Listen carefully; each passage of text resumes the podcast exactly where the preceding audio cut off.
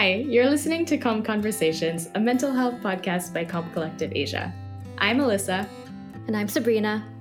And coming up in today's episode, I think at the end of the day, um, as caregivers, uh, we are there to support, but we're not there to walk the journey for them.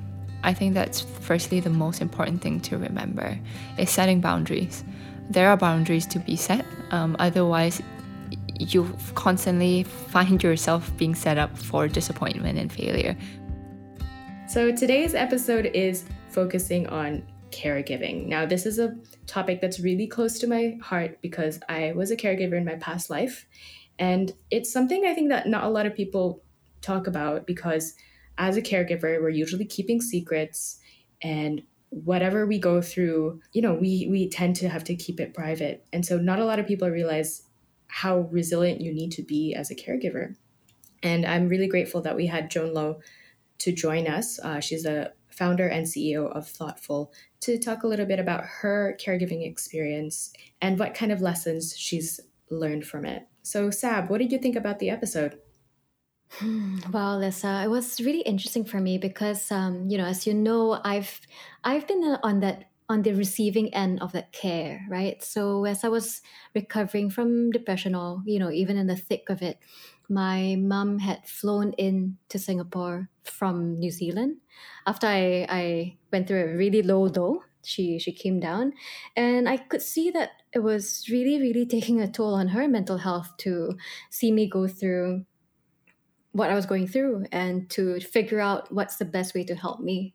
So it was interesting to hear from Joan because she had shared a lot of insights and learnings from her own experience. Um, and the other thing that really stood out for me was that Joan was able to openly share about how the caregiving experience that her family was facing had to be kept a secret from everyone because of you know family shame and how our society as a whole is um, kind of pressuring us to uphold filial piety and that uh, yeah we really have to uphold the family name and everything right? So that was really interesting because my my mom also told me um, you know during hari raya when you meet your aunties don't tell them in detail because uh, you know what if they judge? What if they think that there is something wrong with you? So so that was that was kind of comforting to know that it was not something that only my family went through, but it's it's something that we definitely need to work on. Well, I have a question for you then. Um, I mean, during the podcast, and I spoke to Joan about this, we keep the identity of her loved one private, and we just quite, quite ambiguously say loved one um, for this episode. But you have been really, really open with your story. How does your family deal with that? Does that empower them to then talk about it as well on their side? So well, initially, my family felt uh, a little bit, you know, they, they were a little bit intimidated by the fact that I was so open about it. So when I published a blog article about my my experience with depression um, or a depressive episode and my recovery from it, uh, they were very concerned because you know they, they they thought that would that it would really affect my future job prospects. Um, obviously, they were hope they were afraid that I would be the victim of of stigma, you know. Mm. Um, but now, increasingly so, they've started to be a, become a lot more supportive. And um, actually, quite recently, my dad actually asked me to uh, share with his friends his own community over a webinar uh, mm. to yeah to talk about mental health. So so it's been really really encouraging, and I can see that their mindset has really changed over time. Yeah, and I think what a lot of people don't realize is when someone goes through a mental health condition, it's not just them that's impacted. Ultimately, it impacts everyone around them, the ecosystem, mm-hmm. right? Especially the caregivers of family, the ones who are closest. And I myself seeing that experience of watching someone go through their lowest lows, wondering if they're going to get through it. You know, you feel pain as well maybe not the same pain that the person is feeling or the same um, challenges but it's definitely valid enough to call it a challenge and i think a lot of caregivers don't take the time to acknowledge that so mm-hmm. i really hope our listeners learn a lot from today's conversation and here's the podcast.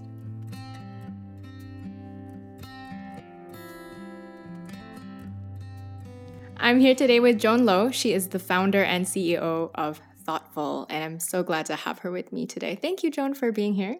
Thanks, Alyssa, for having me. This is a very, very exciting day um, to be sharing with you. So, looking forward. Right. So, today I especially invited you to speak about being a caregiver, and we'll get into that in a little bit. But before we start, why don't you tell us a little bit about ThoughtFull? What What is ThoughtFull? Why did you start it? Okay.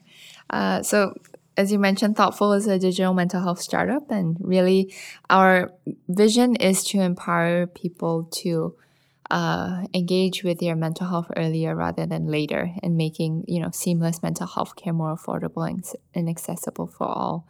Um, one of the reasons why I started this was really motivated um, by a personal story.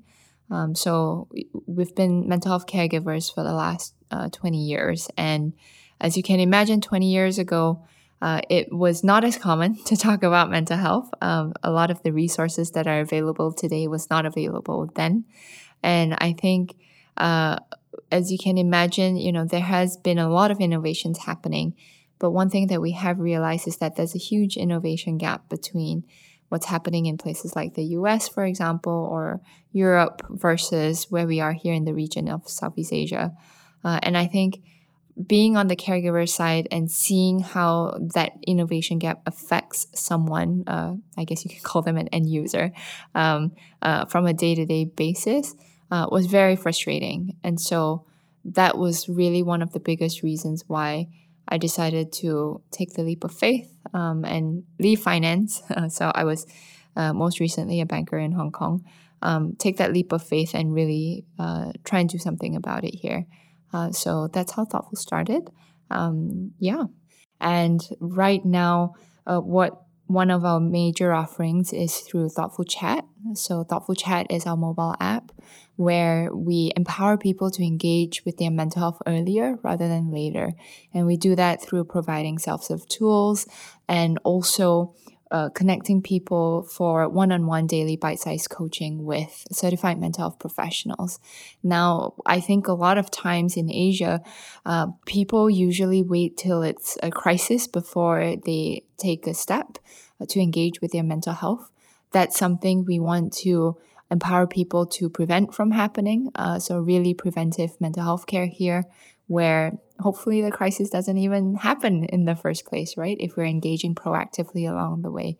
So that's something that we're empowering people to do, uh, whether it's through working with employers, universities, and healthcare providers. Uh, we're trying to reach as many people as possible. Uh, so, yeah, so that's ThoughtFull and ThoughtFull chat. That's great. Thanks for starting that. And it's something that is so needed here in the region. And as you say, there's a long way to go. And yeah, being proactive is the way to go when it comes to mm-hmm. supporting mental health. So, oftentimes when people get into the mental health space, they have a personal story. I'd love to know if you could share it with us your journey as a caregiver. And I know that it's a bit challenging as a caregiver. You have your story as a caregiver, but you also have the story of your loved one. And there's a balance here. And, you know, what, where can you share your story and where um, it's not your story to tell anymore. So, so how would you like to address that? Mm. Um, I think you're very right in saying that it's it's multiple stories intertwined together, right? And uh, over time, it almost becomes one big convoluted blob of a story. Uh, but to to share the journey from the beginning. Uh, I think it's really, it's not just two stories uh, of mine as a caregiver versus um, the our loved one who is going through uh, the mental affliction. I I think it's actually much more than that.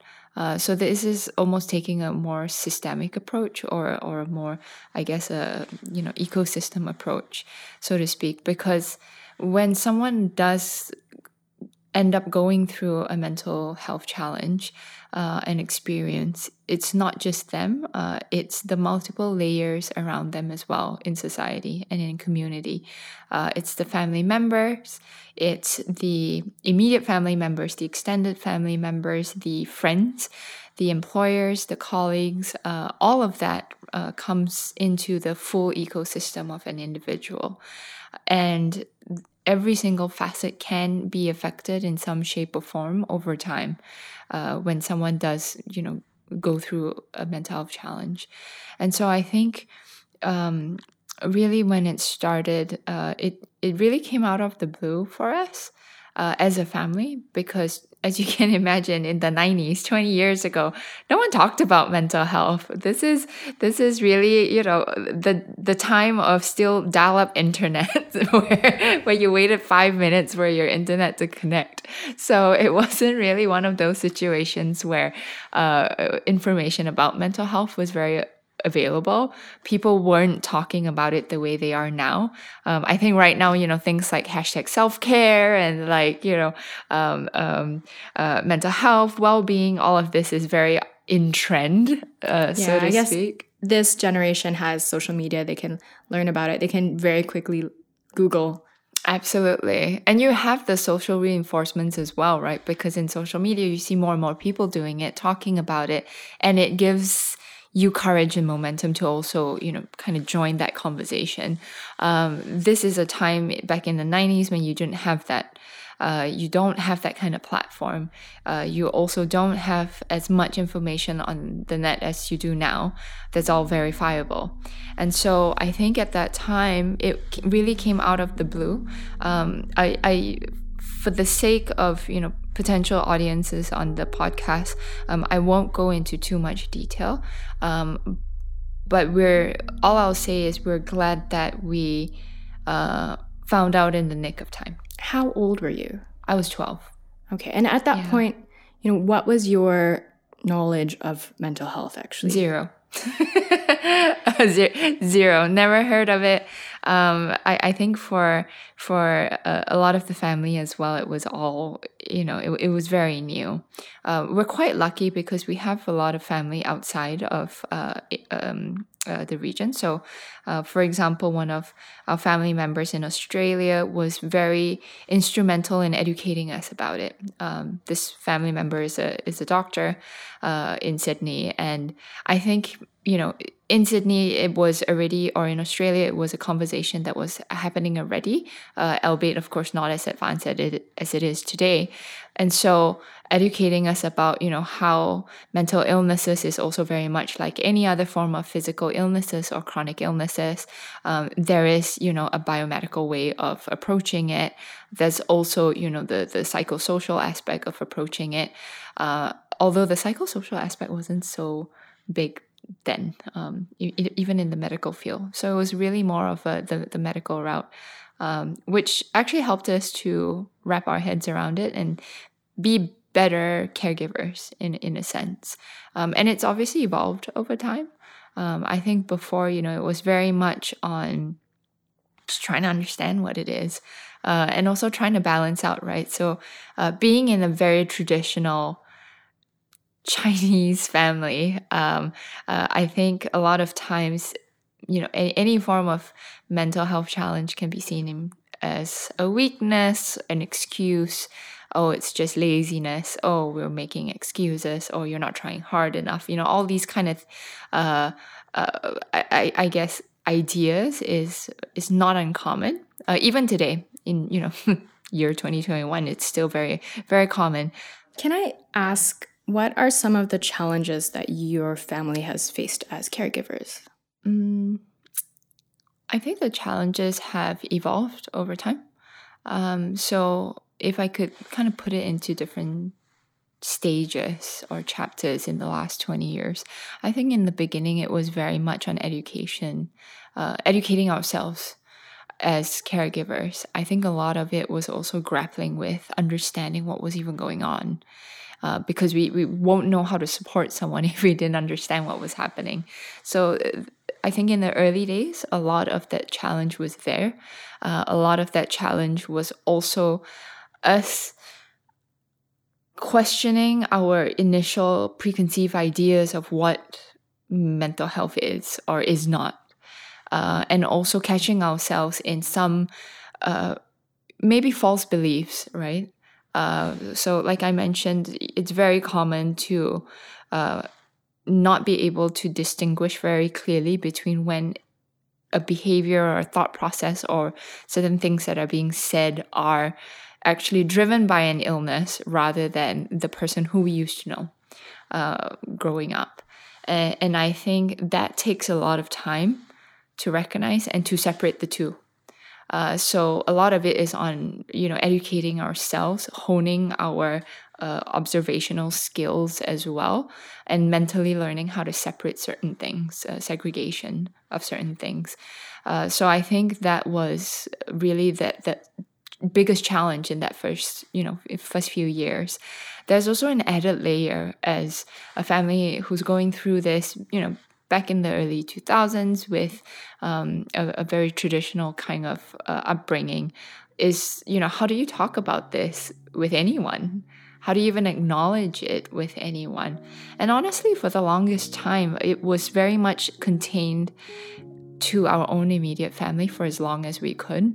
Um, even with uh, an extended family who we were very close to it wasn't something that we knew how to talk about uh, we didn't have the lexicon. We didn't have uh, the, the the mindset that it's okay to do so. Uh, there was a lot of shame, guilt, all sorts of things kind of bundled into that whole chapter.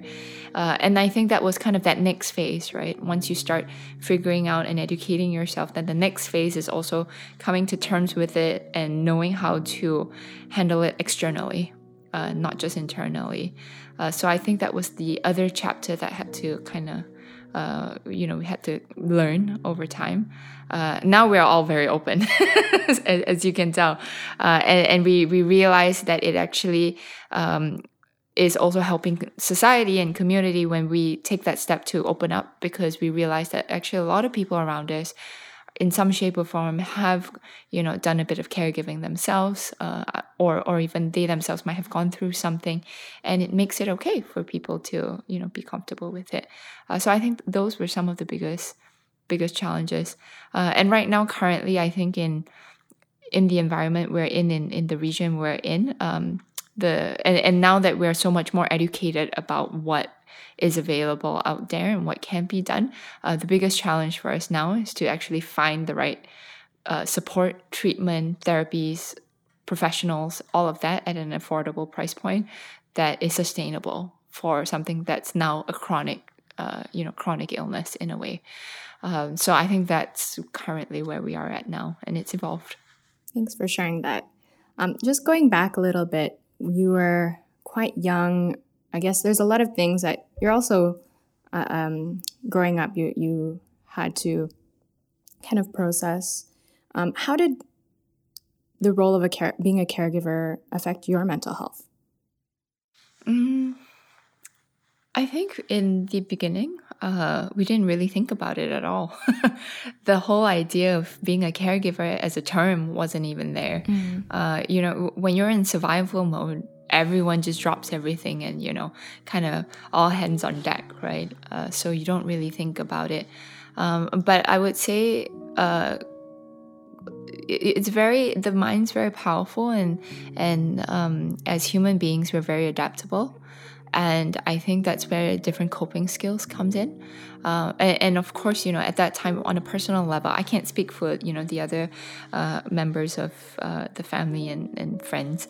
Uh, but I think for me personally, uh, when I did find out that you know something was happening um, to someone we love and and we need to you know be there and be supportive, um, very naturally, even as a you know very young teenager, I think the the first thing that I started doing was to make sure that I was not I was independent so that I didn't add on to the stress that was already in the environment. Uh, and so uh, from a very young age, I think I, I almost like grew up overnight. um, and, and suddenly you wake up, right? You're like in this little princess fairy tale as a child. You're like, oh, yes, you know, a princess. And then all of a sudden you're like, okay, shit's getting real in life. Like, I need to grow up. And then you kind of grow up mm-hmm. and, and kind of chart that life for yourself. Um, yeah. And I think that was my biggest coping mechanism, right. actually, and to keep going. This is also, I mean, you had to also carry a big secret with you. At what point did you feel comfortable to share it with someone outside of the family? Uh, this is actually quite uh, insane, but the first time I actually shared this was when I left the country. How old were you then? I was 18. Oh, wow. So, so it took six a... years. Wow. Yeah. And so um, none of your friends knew? No, no. Um, I think there were friends who I knew from very, very young, like primary school kind of friends who knew me all throughout secondary school as well. And I think they did see a change. Uh, but I think as kids, you know, you don't know what the what's driving that change, right? Oh, maybe it's just teenage angst. Who knows? Um, so, so I think it was like a conversation that never came up, and I think, uh, like I mentioned as well, right? When you're that young, you don't know the words to use to express it. Uh, you don't have the right lexicon to do so, uh, and, and, there was obviously not that much uh, dialogues out in the open for me to emulate so so so i think um, yeah it was just one of those things where you muscle through on your own um, quietly and try not to be a burden to other people. Do your thing and then and then you know hope for the best. Um, but the first time i did open up about it was actually when i left the country went to boarding school in canada and um, that's when my eyes were open to how it could be so different because in in I think in North America in general, it's actually quite accepted to uh, talk about uh, certain things uh, as it pertains to mental health. Uh, but also, almost everyone has seen someone at some point in their life, right? Uh, it's almost a status symbol to have a shrink sometimes in the US uh, because you have the insurance that you can afford for it. So uh, that's a whole different conversation to have.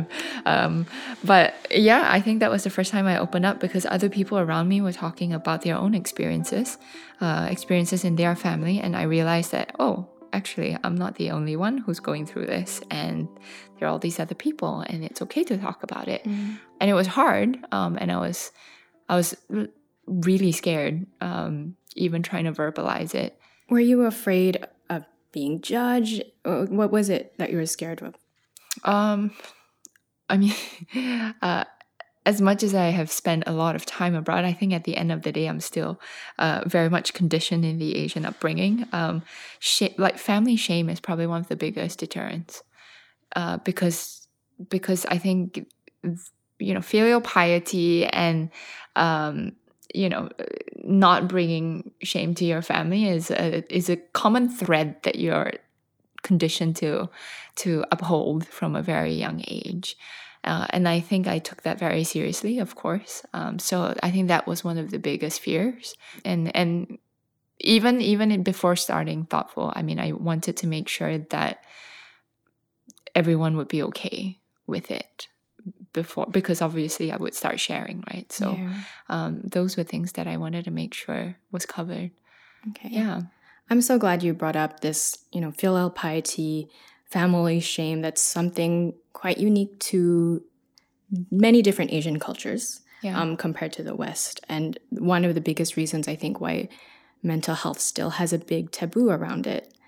Um, so I'm, I'm glad you've, yeah. you've shared that and uh-huh. addressed uh, that. So, yeah.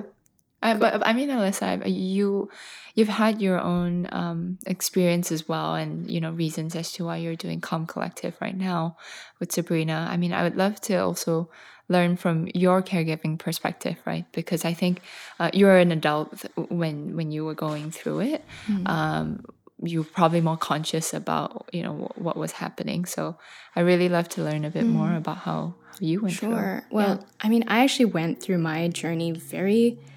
I was very isolated in my journey. I didn't know that much about mental health aside from what I'd read in articles, but actually experiencing my late husband going through bipolar episodes I thought it was something, you know, this only happens in the movies, um, but it could get really intense. And I mean, I, would preface this with, you know, he was, um, okay most of the time, but there are times when you know things would get out of hand, and there are multiple suicide attempts, and I've mentioned this before, um, where I've literally had to stop him from hurting himself, mm-hmm. um, and that could happen. I, I, I, can't even count how many times that happened.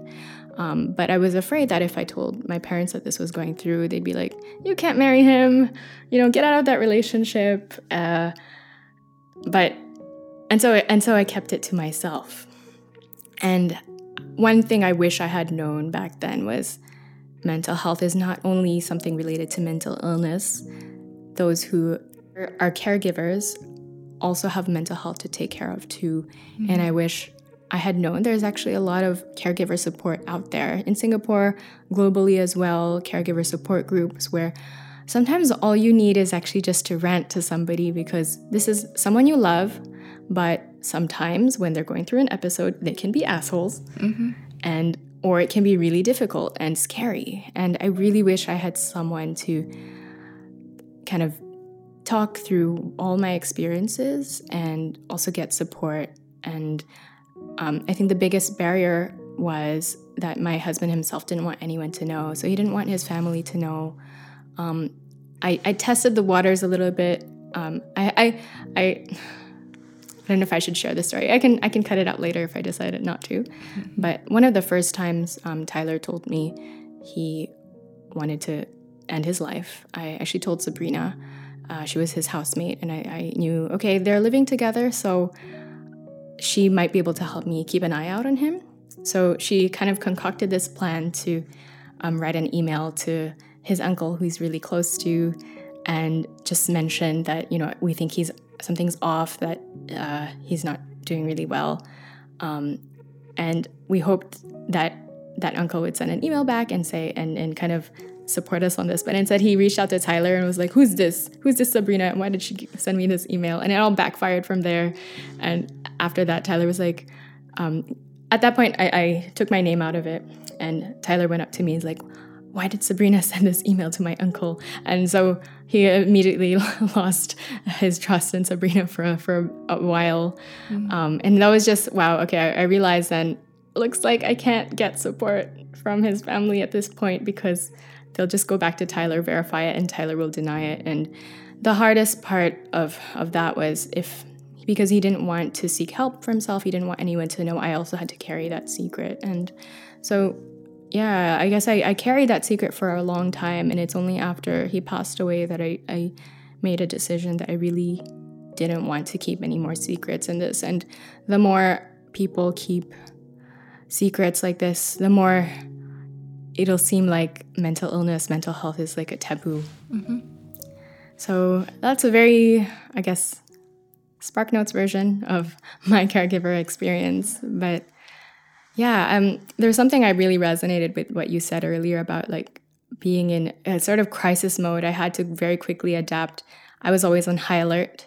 Um, if I actually made big changes in my life, I, I made sure that I had a very flexible job for a while. I didn't take on a full time job where I had to go to an office so that I could be literally on call 24 7 if anything happened and he needed me to be there to calm him down or to pick up the phone, calm him down, or just go and see him or be next to him. I, I think I was like literally 24 7 for a couple years.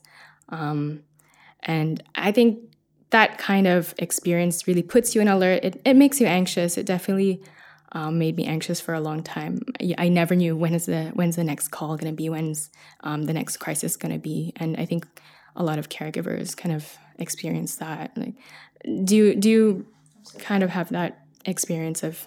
Oh yeah, um, it, I I think it's something that people don't realize as well is when the boundaries start blurring between um, what used to what used to be and what has become uh, and, and then you know the their journey gets so intertwined with yours. Um, i think for for for for me for example i can 100% resonate with that anxiety of getting that phone call. Um, so for the last couple of years I, i've been abroad And every time the phone rings from a family member, it's like, whoa, Oh, no. what's happening? I'm like, you know, 15 hours in a different time zone behind you. Uh, so, so there's all these things that come in, and that's actually a lot of uh, underlying anxiety that you live with or you learn to live with, which is obviously not very healthy. no, it's not. Especially if you don't um, have the right tools and mechanisms uh, in place. I think for me, I just dealt with all of that by working even harder. So again, uh, like the true Asian, you know, soldier that I was, it's like okay, got something wrong. What kind of? um, obviously, you know, not recommended, kids. Uh, did, did you ever seek caregiver support or anyone else in your family seek caregiver support? Yeah, so I think um, very interesting. It was only very recently that we have uh, form, gone for formal caregiver education. Uh, so there are courses to take out there, uh, and it's only maybe in the last in the last five to ten years that uh, you know, organizations and hospitals have made this available. Uh, back then, obviously, you know, the caregiver was not even in the equation. it was all focused on the patient. Uh, so, so some of the family members and I have actually gone for this, and it's been tremendously helpful. And so, for anyone who is going through their own journey, I would say, you know, um, uh, don't take the long path that you know we had to take in that first six to eight years where we were self-educating and trying to figure out life on our own. Uh, there is a lot of structured learning out there where uh, you can download everything in in like a four four part series workshop. So uh, it's much faster, much accelerated. Please just go for it. Very- I'll, I'll ask you for some of those resources and I'll link them to the show notes. Appar- uh, no problem. Uh, happy, happy to share. Um, yeah, I think that was probably um, one of the caregiver educations. Yeah. Could you share with us what are some of the I don't know bullet points, key key points that you learned actually from that caregiver education? Yeah, uh, I think the most important is the first part, and I can still remember this. It was a course over a month.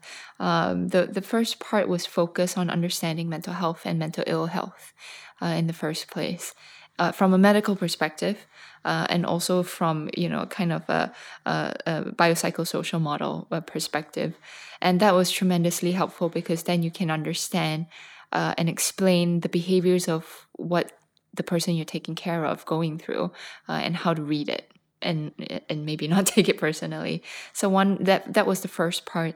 Uh, the second part was then uh, learning how to uh, handle the situation and handle um, the person you're taking care of uh, and this is where you might not think about it immediately but it almost felt like a sales training workshop Really? and negotiation skills workshop because it's so communications heavy. So, one of the biggest issues that caregivers face is one, um, um, convincing their loved one that there is something that is not right right now and and that it's okay to go seek help that's usually the biggest uh, hurdle I definitely experienced that too. yeah, uh, and, and a lot of it is um, is is negotiation uh, and convincing, uh, and and and doing it in a way that doesn't backfire and that doesn't cause more negative impacts. So, for example, I think it's very common, especially in an environment where it's not so much focused on positive affirmations as it is negative motivation. Uh, uh, you know, uh, you have to study hard, otherwise you have bad grades. Rather than oh, you know, you should study hard so you can fulfill your potential. Uh, it's totally different framing, and because I think here in Asia we're very used to tr- to to the more um, uh, tough love, Yeah. tough love perspective. Uh, sometimes when we deliver the message that hey, I think, you know, we're going through a hard time right now. Perhaps it's good to see if we can find the proper support and resources to get through this together. Uh, sometimes it can come across as, hey, I think something's wrong with you, lah. Let's go, go, you know, I think you need to go see a doctor. Uh, the moment it's phrased that way, boom, like literally things explode, and that's where you see negative impacts. Uh, so that was actually a very big part of the course uh, negotiation, conversation, communication, uh, and how to do it in a in a very nuanced way. Um, and then I think the the the other part which is so important is also taking care of the caregiver, which is each and every one of ourselves. Caregiver burnout is very real. Um, I think all of us have gone through it at some point. Um, and and that even as caregivers, uh, as much as the patient themselves are getting the support from you know counselors, psychologists, psychiatrists, uh, we should and and uh, peer groups, uh, caregivers should also be made you know uh, made available those resources. Uh, so so yeah, I think those were some of the big takeaways. Thanks for sharing that. Those are really good tips. I, I think our listeners will definitely appreciate. Mm-hmm. But as you recommend, they should definitely go for the full course. Go for the full course. Absolutely. This podcast is not enough, guys, just so you know. so, I imagine one of the challenges is also dealing with other people who just don't understand mental health or don't are unable to extend the empathy and understanding necessary for your loved one. Um, how do you deal with those kind of people? Mm, I think um, I, I, I, will share very candidly that in the beginning, um, the most natural reaction is to be angry and frustrated at at you know the kind of comments that you get sometimes. Uh, but I think over time uh, we realize that it's it doesn't come from a bad place. It just comes from um, a lack of education. I think just as how financial literacy should should be more universal uh, today, uh, mental health literacy should also be more universal today, and it really uh, is all about framing as well, right? Like for me, when I have someone who uh, pushes back on on things that you know uh, uh, we say or things that we do about being supportive of you know the mental health ecosystem um, i think the first thing is to understand that number one don't take it personally. Um, it's not a personal attack. It's truly because there is a huge gap in mental health literacy and we, we, we, we you know shouldn't blame them right? Uh, and, and not react with anger and negativity. Uh, really how i see it today is an opportunity to convert someone else and you know share the knowledge that we have gathered over the last 20 years uh, of being a caregiver and sharing that with someone else. Uh, because that's how multiplier effects happen. That's how you know we can kind of share the good share the positivity. Uh, and so whenever someone does come and you know make I would say slightly ignorant comments, um, I would usually just take a take an ujjayi breath smile and remember, you know, my role in this community and uh, society and uh, you know, address it head on um, and, and say, hey, you know, like I understand where you're coming from. Of course, empathize with them first and then uh, share the reasons why, um, you know, these are some of the findings that we've, we've, we've learned over time. Uh, happy to share. And sometimes you can agree to disagree. Um, not everyone's going to see it the same way, and that's completely fine. But I think as long as we've done our job to share the knowledge, then that's all we can do. Control what we can't control, you know.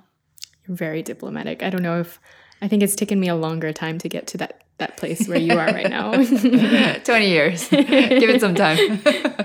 all right. So, aside from what you said in the course earlier, what's the best way from your own personal experience that you realize you could help your loved one as a caregiver the most? Mm.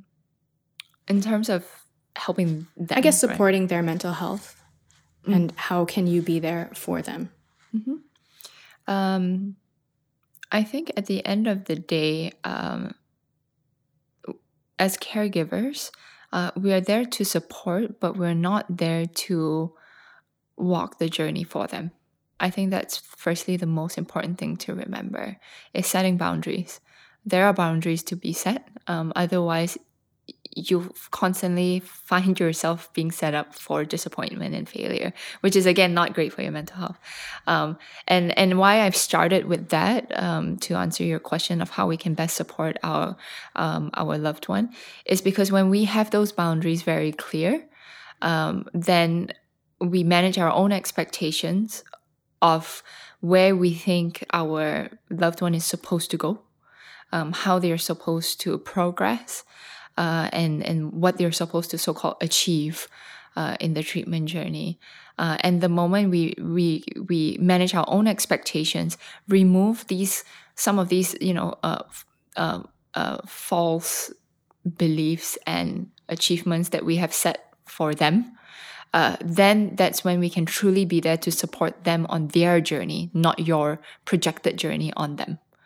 Uh, and I think that's super important because a lot of times, if it's a loved one, you've most probably known them for a while.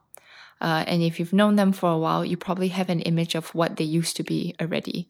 Um, but you know, due to the illness, obviously things might have changed, and they might not be the same as what you used to know. Uh, and and and the fact of the matter is, depending on you know the severity and also how far along they are in the journey, they might never get back to that 100% from before. That might not be the reality in the future anymore. Perhaps it's 80%. Perhaps it's a different form of 100%, but you you in your mind it's not 100% because it's a different form. And so I think it's very important to remember again that we have our own benchmarks, but our benchmarks are for ourselves. Uh, try not to project our benchmarks onto them because they will have new benchmarks that you don't even know yet.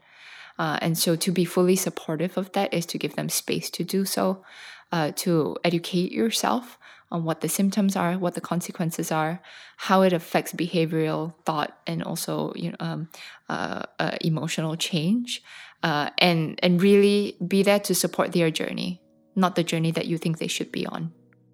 That's really great advice. Thank you. And as you were saying that, I was thinking back to my own journey as well. And yeah, there are definitely times where I think I projected my own expectations. And I think um, at the time, Tyler was really reluctant to go see a psychiatrist or uh, a counselor because, you know, he had this fear okay, but what if I don't get better and you're expecting, you know, that appointment's gonna make me a lot better. And I think he kind of struggled with that pressure from me as well. Um, so, definitely something that caregivers do need to take note of. What are your expectations and draw the boundaries around those? So, thank you. Yeah. No, but thanks for sharing that as well. I mean, I'm sure it hasn't been easy um, for you looking back in hindsight, right? And now you probably have so much uh, wider perspective now that you've you know created this beautiful community um, i mean from a caregiver to another one as well like i hope that you know if there's any form of regret or guilt or whatever um, I, I i hope you you don't feel that or i mean and, and if you do then you know have a form of or way of, of processing that because again as caregivers as well i think one of the biggest things that we go through is a lot of guilt and pressure on ourselves that we are disappointing and not being there for our loved ones. Mm. And that guilt and pressure um, can can be very detrimental for our own well-being, uh, you know, both psychologically and also physically.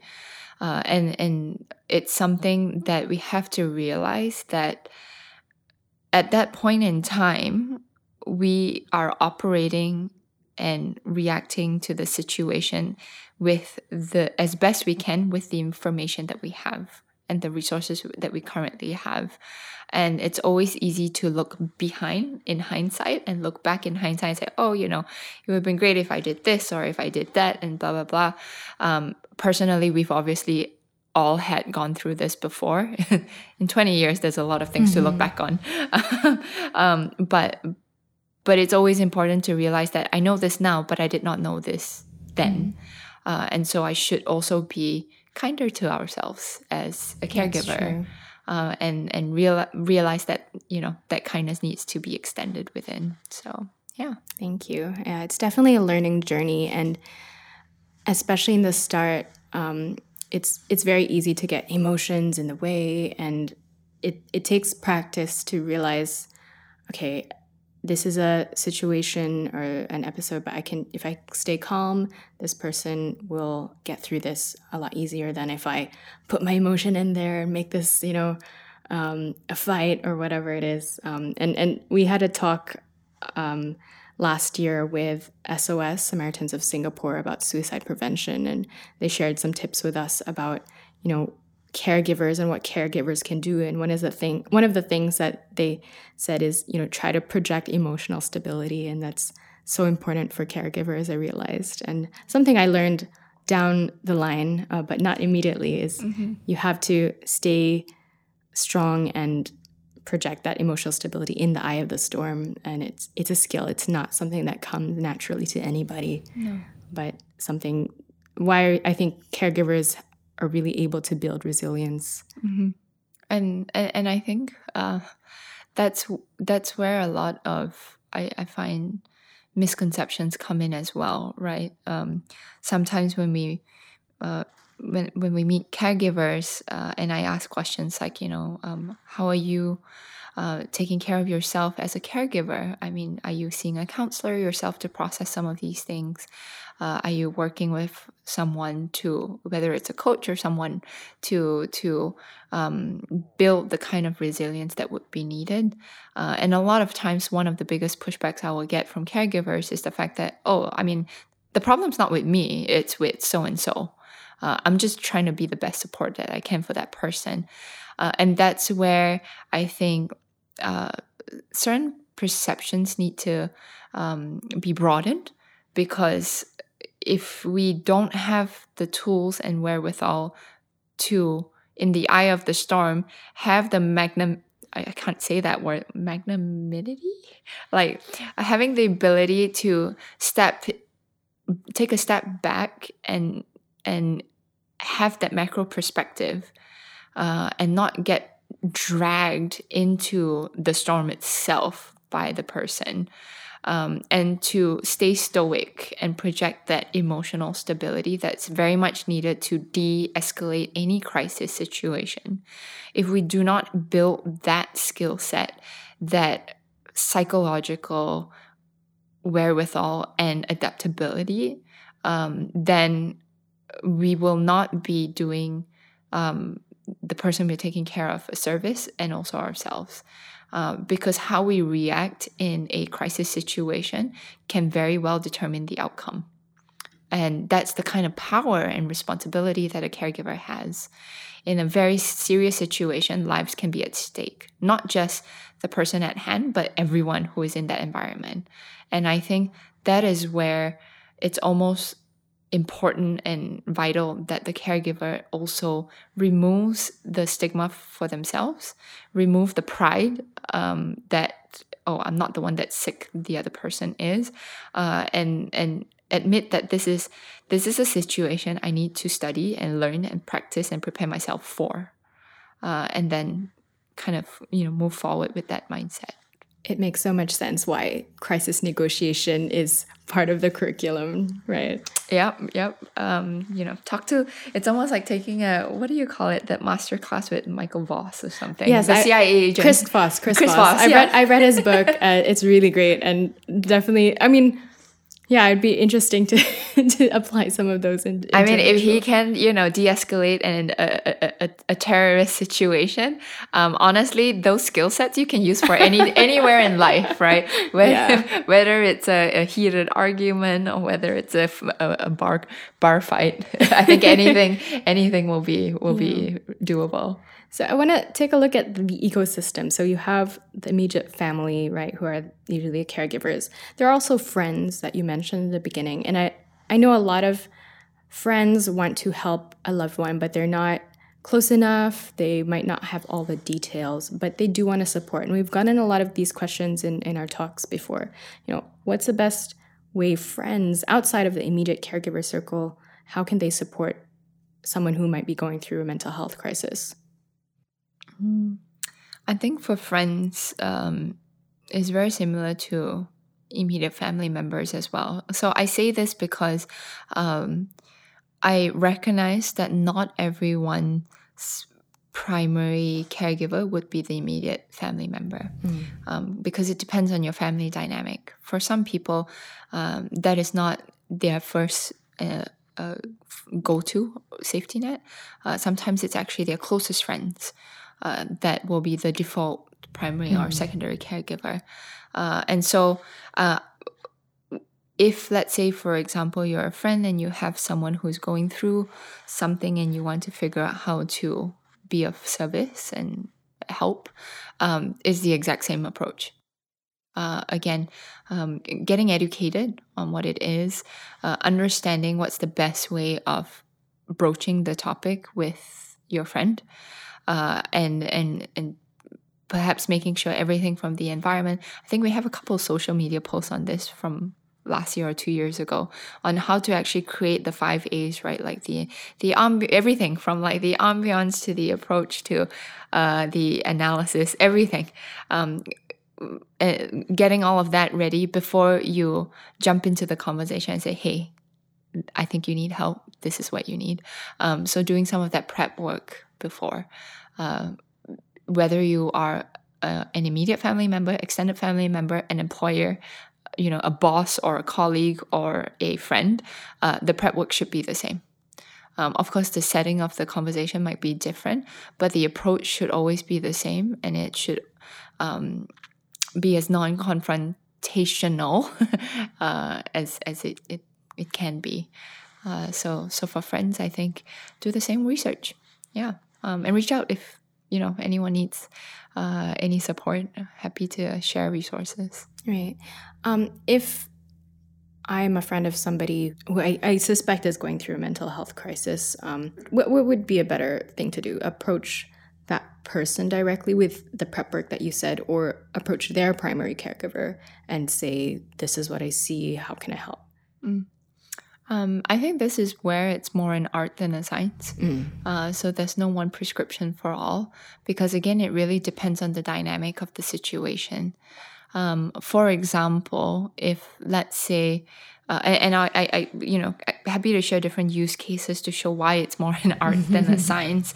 Uh, let's say, for example, in scenario one, um, that person is actually uh, not the closest to the primary caregiver uh, and perhaps it's the primary caregiver that's causing a lot of the mm. issues, uh, then going to that person might not be the best uh, right. form of option to do, to do so, uh, and it could really backfire in the sense that it will completely break the trust between yourself and your friend, mm. Uh, and then that one channel that he had or she had to to express themselves and what they're going through would be would be broken. Uh, so that could be you know one one use case. Another use case for example is if let's say for example the your friend is not even in the right frame of mind um, to make the right calls anymore. Uh, you know their logical train of thought is not there anymore cognitively. You know it's you know um, uh, deteriorated to a point where they're not even making sense. Uh, then probably going to whoever that primary caregiver is would and and and working out the logistics of getting support with that individual might be the best option because your friend's not in the right state of mind to do so. Right, right. Um, so you know there are different scenarios and i think it's very important to assess the situation. Again one of the a's uh, in the five a's to to approach right? It's it's that. Um, yeah so okay. really depending well, unfortunately, this conversation has to come to an end, but I've learned so many things from you. Thank you. And I'm sure a lot of our listeners will be benefiting from this conversation too. Uh, but before we wrap up, I'd like to just ask you one question that we ask all of our guests, and that is how do you find calm for yourself? That's a great question. Uh, I think uh, for me, I journal a lot. Um, so that's one of the ways I do um, find calm. I I have different different outlets or different resources and tools for different environments and different circumstances. Journaling is one of them. I exercise as well. Um, so you know, if ever there's aggression, I'll definitely go for my MMA. uh, but if I want some Zen, I'll do some yoga. Um, but I'm a very active person in general, so exercising is a big part of it. Journaling is a big part of it. Um, I have my own uh, professional that I speak to on a regular basis as well, um, and I think it's very important, right, for us to walk the walk as well.